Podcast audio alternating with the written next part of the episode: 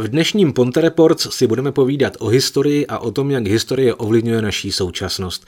Mým dnešním hostem je ředitelka severočeské pobočky Paměti národa z Liberce, Michaela Pavlátová. Míšo, ahoj. Ahoj, Honzo. My dva se známe, protože oba dva pro Paměť národa pracujeme, ty jako ředitelka a já jako takzvaný sběrač, to znamená člověk, který zpovídá pamětníky. Ale pojďme nejprve divákům a posluchačům říct, co to vlastně Paměť národa je.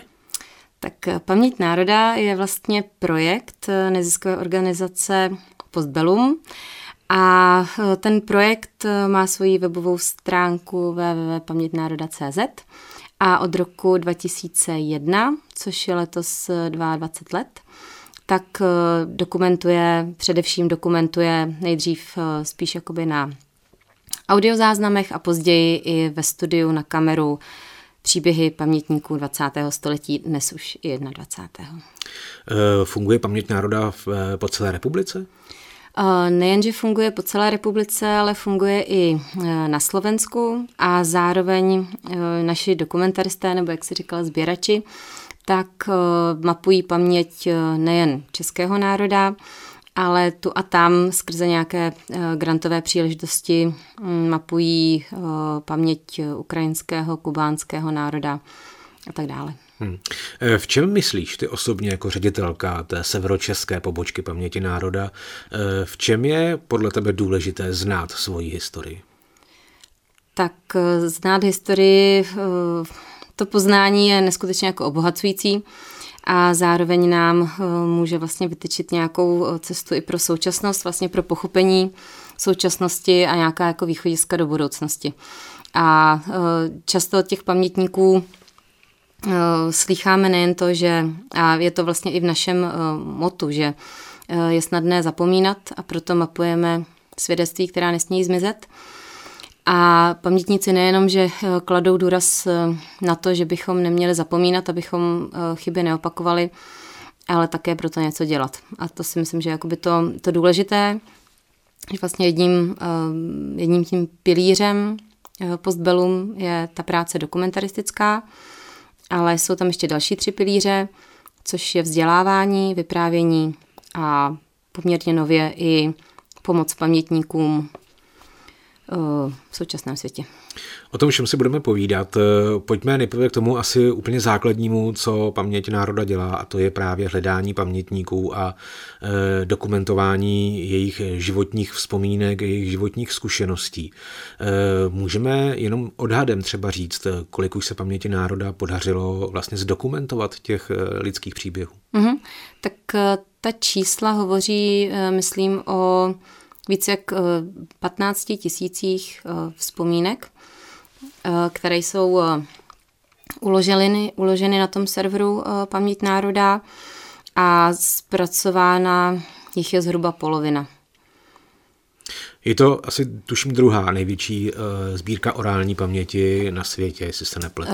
Myslím, že se říká třetí po muzeu v Jeruzalémě v Yad Vashem a Washingtonském muzeu holokaustu. Ale největší asi v Evropě. Hmm. V čem je problém? Proč je vlastně popsána jenom polovina těch příběhů? Jsou zeditovány. Příběhy, které jsou už publikovány, tak vlastně s každým pamětníkem my nutně sepisujeme souhlas se zveřejněním toho příběhu. Někdy se v tom souhlasu i může objevit, že příběh třeba může být publikován až po smrti pamětníka, s ohledem na různé záležitosti.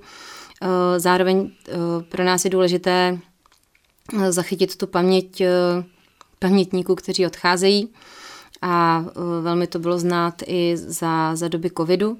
Takže pro nás vlastně zaznamenávání a dokumentace těch příběhů je ta prioritní, ta první, a následně ty editace, zpracovávání potom těch příběhů, popisování fotografií, dohledávání ještě dalších archivních zdrojů, tak to všechno může následovat. A taky jsme nějakým způsobem omezeni vlastně i těmi financemi a počtem osob, které se do toho projektu zapojují.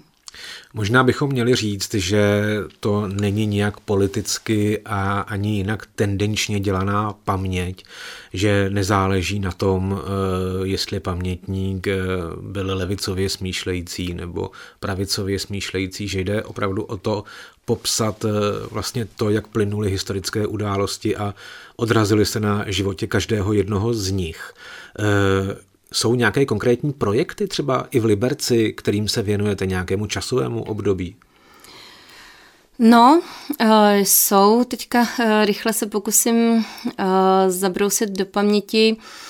V Liberci jako velkým tématem je dvacátého prvního srpna devatenáct set šedesát osm, protože po Praze tam bylo nejvíc obětí. Mají tedy památník přímo, který se vine jako tankový pás z budovy radnice. Těch obětí bylo devět, tak to je velké téma pro Liberec. Zároveň je tam poměrně, bych řekla, skvětající, to asi nezní úplně, úplně přesně, ale vlastně silná i komunita kolem židovské obce. Ještě jeden pamětník, který dřív byl předsedou židovské obce, tak je velice aktivní a činný. A i na uh, akce, které máme v Liberci jako Paměť národa, nebo samozřejmě uh, další, další programy, které pořádá město nebo kraj, knihovna nebo židovská obec nebo univerzita technická, tak uh, bývá pří, přítomen na těch akcích. Uh, takže i to téma vlastně vymizení té paměti a navracení zpátky paměti, uh, zpátky do toho Liberce, který se po válce velice jako národnostně proměnil, jako to, ta výměna obyvatelstva byla opravdu velice, velice výrazná. A teď vlastně poslední projekt i jakoby nějaká naše spoluúčast na třeba pokládání těch Stolpersteine, kamenů zmizelých, tak vlastně navracení té paměti a jmen těch, těch osob jakoby zpátky do podoby města. Ale pak jsou to další projekty, které děláme vlastně napříč oběma kraji, jak libereckým, tak ústeckým. Pro třeba dokument proměny ústeckého kraje mapuje dvacáté století, z té trošičku jako průmyslovější, z toho pohledu průmyslového, ale zároveň jako vystřelujeme našimi aktivitami i ještě o trochu níž až do středočeského kraje a mapujeme třeba i paměť mladé Boleslavy a třeba i roli Škodovky v ní v dvacátém, ale i dvacátém prvním století.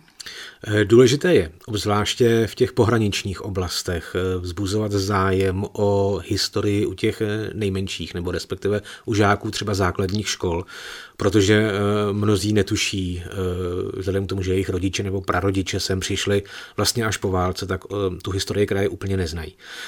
Proto Paměť národa má i takzvaný má projekt Příběhy našich sousedů, který probíhá na školách. Pojďme říct něco o tom, co to je. Projekt Příběhy našich sousedů je taková obdoba té dospělé dokumentaristické práce, kdy ve třídě vznikne, nebo ve škole, může to být základní škola nebo nižší stupeň střední školy, ale vznikne tým o dvou až pěti vlastně jako dokumentaristech. Každý tam má svoji roli, někdo má na starosti tu techničtější stránku, někdo může psát nebo kreslit nějakým způsobem graficky ten příběh, stvárnit. A tím prvotním úkolem je vyhledat pamětníka. Dalším úkolem je zaznamenat ten příběh, připravit se na něj, takže tam probíhá vlastně během té jejich půlroční nebo pololetní práce i jako poměrně náročná příprava workshopová na to, jak vyspovídat toho pamětníka, jaké klást otázky, čemu se případně vyvarovat nebo na co si dát pozor, protože ty rozhovory jsou poměrně intimní a emoční, tak zároveň nějaký jakoby ten background té historie toho dvacátého století by tam měl být jako akcentován. A po tom rozhovoru často u pamětníka doma může to být pamětník z rodiny nebo z okolí nebo ze školy, tak ten příběh je nutný nějakým způsobem zpracovat a na konci celého toho procesu je reportáž, audio nebo videoreportáž v délce dvě nebo až pět minut.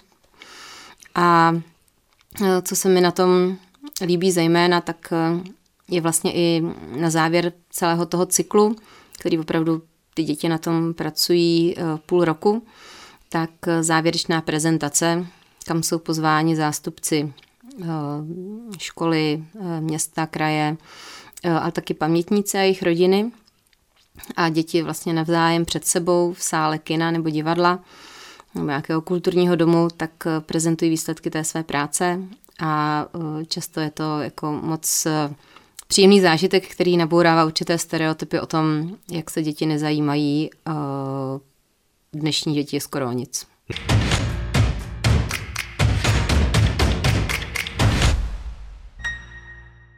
Další aktivitou Paměti národa jsou i výstavy různé, putovní, tady v Ústeckém kraji zrovna nedávno byla tady v Mostě, byla v Teplicích. Z čeho se ty výstavy skládají a mají třeba konkrétně vztah k tomu místu, kde jsou prezentovány? Tak to je právě výhoda těch regionálních poboček, které poměrně nedávno jakoby v té historii Postbellum začaly vznikat. My jsme vznikli jako nebo Paměť národa Severní Čechy v Liberci vznikla jako šestá pobočka až vlastně na konci roku dva tisíce dvacet, ale už máme vlastně teď uzavřené tři roky nějaké práce a souvisí to s tím, že sbíráme, tedy mapujeme tu paměť regionální a máme příběhy, které stojí jistě za to sdílet, takže podle nějakého kódu vybereme, ať už se vztahujeme k místu nebo připomínáme nějaké datum a ta výstava, která teď se vlastně jmenuje Zlomové okamžiky dvacátého století, tak připomíná půlosmičková výročí let devatenáct set osmnáct, třicet osm, čtyřicet osm, šedesát osm a dál, vlastně až po současnost nebo po sametovou revoluci. A mm, mapuje vlastně na uh, příbězích pamětníků uh, napříč těmi se, uh, severními Čechami, uh, paměť uh, od vzpomínek na um, vstup do legií a právě vzniku nové republiky, s tím, co to ale uh, v pohraničí přineslo. Uh, pak uh, vzpomínky samozřejmě válečné, uh, poválečné na výměnu obyvatelstva na rok šedesát osm, a je tam vlastně zmíněno i to ekologické téma, ty změny, které vlastně předznamenaly skrze jakoby to tristní stav, ten tristní stav životního prostředí tady na, v severních Čechách. Tak je to i tahle ta paměť, která zdánlivě souvisí s tou politikou, ale zase není od toho úplně... úplně oddělená. Takže to bylo téma té poslední výstavy, která putuje vlastně od jara do zimy, tak jak se nám podaří tu výstavu umísťovat. To znamená, že Paměť národa vyhledává pamětníky, zaznamenává jejich životní příběhy, učí to školáky, dává jim šanci stát se dokumentaristy, pořádáme výstavy nebo pořádáte výstavy, ale taky v Pardubicích a v Brně si mohou lidé sáhnout na Paměť národa a to přímo v Institutu paměti národa. Pojďme dát takový tip na výlet, ať už do Brna nebo do Pardubic, co vlastně lidé v Institutu paměti národa uvidí, jestli je tam čeká nějaká nudná expozice za vitrínami, anebo jestli to třeba i trochu virtuální záležitost. Je to dost virtuální záležitost. První institut se otevíral dva roky zpátky v Pardubicích. Novější institut je ten v Brně a náš sen by byl takový vlastně tu paměť toho místa uchovat v místě, kde Kde, kde lidi žijí, aby za kulturou nemuseli nutně jezdit jenom do Prahy. Protože těch příběhů opravdu máme z těch regionů pozbíraných stovky a tisíce a zrovna ty instituty, oni jako připomínají to kamenné muzeum v tom, že opravdu máte jako prostor, kam, kam fyzicky dojdete, ale ta výstava nebo obě dvě výstavy jsou velice virtuální a interaktivní. Takže třeba v institutu v Pardubicích, tam je to vždycky ten program ještě postavený tak, že jsou tam lektoři, takže část návštěvníků jde do instituce a druhá část má program s lektorem, pak se vymění a to téma je zpracováváno velice intenzivně a citlivě, je zasazeno do vlastně nějakého kontextu té doby, zároveň se může přiblížit popisu toho, jak třeba Pardubice vypadaly za války nebo po válce. Je možné to takhle jako regionálně zacílit, což by úplně nebylo možné, pakli bychom, pakliže bychom to řešili jenom z hlavního města. Hmm. Je důležité si uvědomit, že v těch výpovědích pamětníků, kteří poskytli své životní vzpomínky a příběhy paměti národa, jsou věci, které se v učebnicích dějepisu ani ve skriptech na e, vysokých školách nenajdou. E, tam jsou takové ty obecné věci, ale možná právě to, jak se těch lidí ty historické události dotkly osobně, jak poznamenali jejich život, je asi možná to největší, e, ta největší hodnota, kterou paměť národa přináší, protože ne každý prožíval ty historické okamžiky stejně. E, jak těžké je hledat ty pamětníky dnes, ať už se bavíme o lidech, kteří prožili druhou světovou válku, padesátá léta, normalizaci. Kdo by mohl být takovým největším pomocníkem paměti národa a dávat třeba tipy na pamětníky? Tak ono se používá teď, jako mám pocit, rádo slovo síťování a asi s tím nemám problém, protože opravdu to zasíťování se na lidi, kteří k této tématice mají blízko, je poměrně jako zásadní a my jsme v kontaktu s muzeí, s historiky, se starosty obcí, kteří znají nebo vědí, kdo u nich žije a často tuší, že zatím za tou tváří bude ten, bude ten velký příběh, i když to může být prostě příběh každodennosti, ale to je přesně to, co se v těch učebnicích jako ne, neakcentuje. Dále to můžou být skautské spolky, sokolové a i sami pamětníci vlastně, protože ten náš apel trošku vlastně zaznívá i do veřejnosti, i směrem jakoby k nim, tak často nám taky doporučí, že ještě mají jako kamaráda, který co pak jako řeknou, oni jsou často velice jako skromní, takže můžou prostě přiznat, jako no dobře, tak ten můj příběh, ale tamhle Karel, to kdybyste slyšeli, takže vlastně to sdílení a i, i ta určitá jakoby dobrá zkušenost a ta důvěra v naší práci je poměrně zásadní, protože ty informace, které se, se dozvídáme, jsou často velice emotivní a intimní a někdy jsme vlastně první paměť národa, kterým pamětník ten příběh svěří, protože se neodvážil nebo nebyl třeba zájem v rodině to téma nějakým způsobem jako zvednout a rozpracovat, nebo je to příliš bolestné. Takže takovýmto způsobem my aktivně vyhledáváme, ale zároveň se nám pamětníci mohou i sami hlásit. Pojďme udělat takový apel, třeba e, velký přehled o tom, jací lidé žijí v domovech pro seniory, mají ošetřovatele, e, vedení domovů pro seniory, e, už jsme zmínili muzea, tak e, pojďme vyzvat všechny ty, kteří mají pocit, že vedle nich žije nebo znají někoho, kdo měl zajímavý život e, plný různých událostí, které byly spjaty právě s těmi historickými milníky. Pojďme je vyzvat tomu, aby se nám ozvali. Kam mohou psát?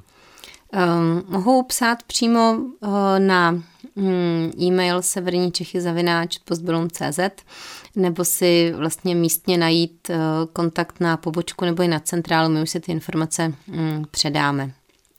Mým dnešním hostem byla ředitelka severočeské pobočky Paměti národa Michaela Pavlátová. Míšo, děkuji, že jsi přijela. Děkuji, Honzo, za pozvání. Je vidět, že Paměť národa má smysl, protože e, myslím si, že nejenom já mám pocit v poslední době, že velká e, část našeho národa trpí ztrátou paměti.